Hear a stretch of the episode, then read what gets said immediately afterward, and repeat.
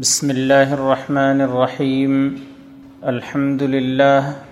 والصلاة والسلام على من لا نبی بعده۔ اما بعد۔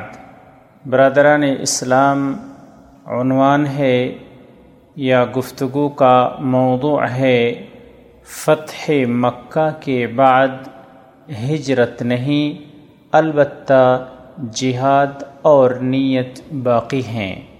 اس سلسلے میں جو معروف اور مشہور حدیث ہے، وہ صحیح بخاری اور مسلم کی حدیث ہے اور وہ یہ ہے، عن عائشة رضی اللہ تعالی عنها قالت، قال النبي صلى الله عليه وسلم، لا هجرة بعد الفتح ولكن جهاد ونية وإذا استنفرتم فانفروا متفق عليه ومعناه لا هجرة من مكة لأنها صارت دار اسلام حدیث کا ترجمہ یہ ہے، عائشہ رضی اللہ تعالی عنہ سے روایت ہے کہ نبی کریم صلی اللہ علیہ وسلم نے فرمایا، فتح مکہ کے بعد ہجرت نہیں، البتہ جہاد اور نیت باقی ہیں۔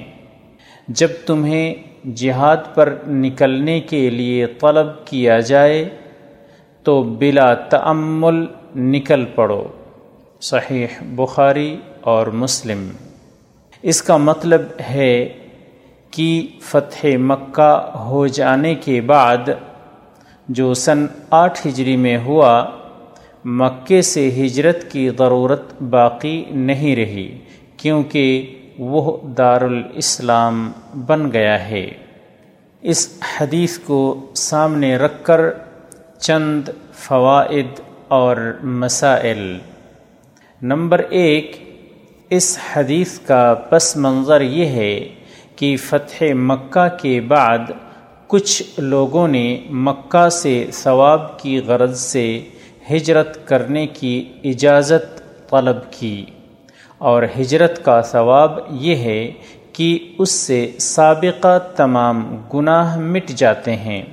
تو آپ صلی اللہ علیہ وسلم نے فرمایا کہ اب یہاں سے ہجرت کی ضرورت نہیں۔ البتہ اللہ تعالی نے ثواب کا سلسلہ منقطع نہیں کیا۔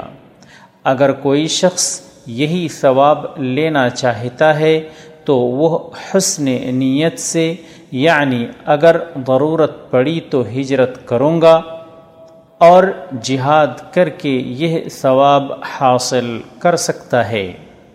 نمبر دو، جب کوئی ملک یا علاقہ دارالاسلام قرار پا جائے تو وہاں سے کسی اور علاقے کی طرف ہجرت کرنا ضروری نہیں۔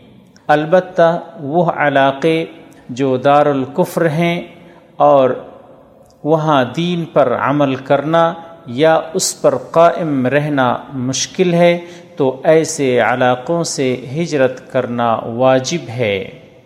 نمبر تین، یہ بھی معلوم ہوا کہ جب کسی اسلامی ملک سے کسی دوسرے اسلامی ملک میں ہجرت کر کے جانا ضروری نہیں ہے، تو پھر ایک اسلامی ملک کو چھوڑ کر بلاد کفر میں جا کر اس لیے مستقل رہائش اختیار کرنا کہ وہاں دولت کی ریل پیل ہے اور تمدنی سہولتوں کی فراوانی ہے شرعن اس کی اجازت نہیں ہے۔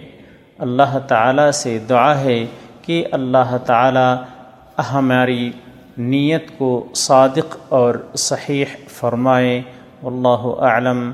وصلی اللہ علی نبینا محمد۔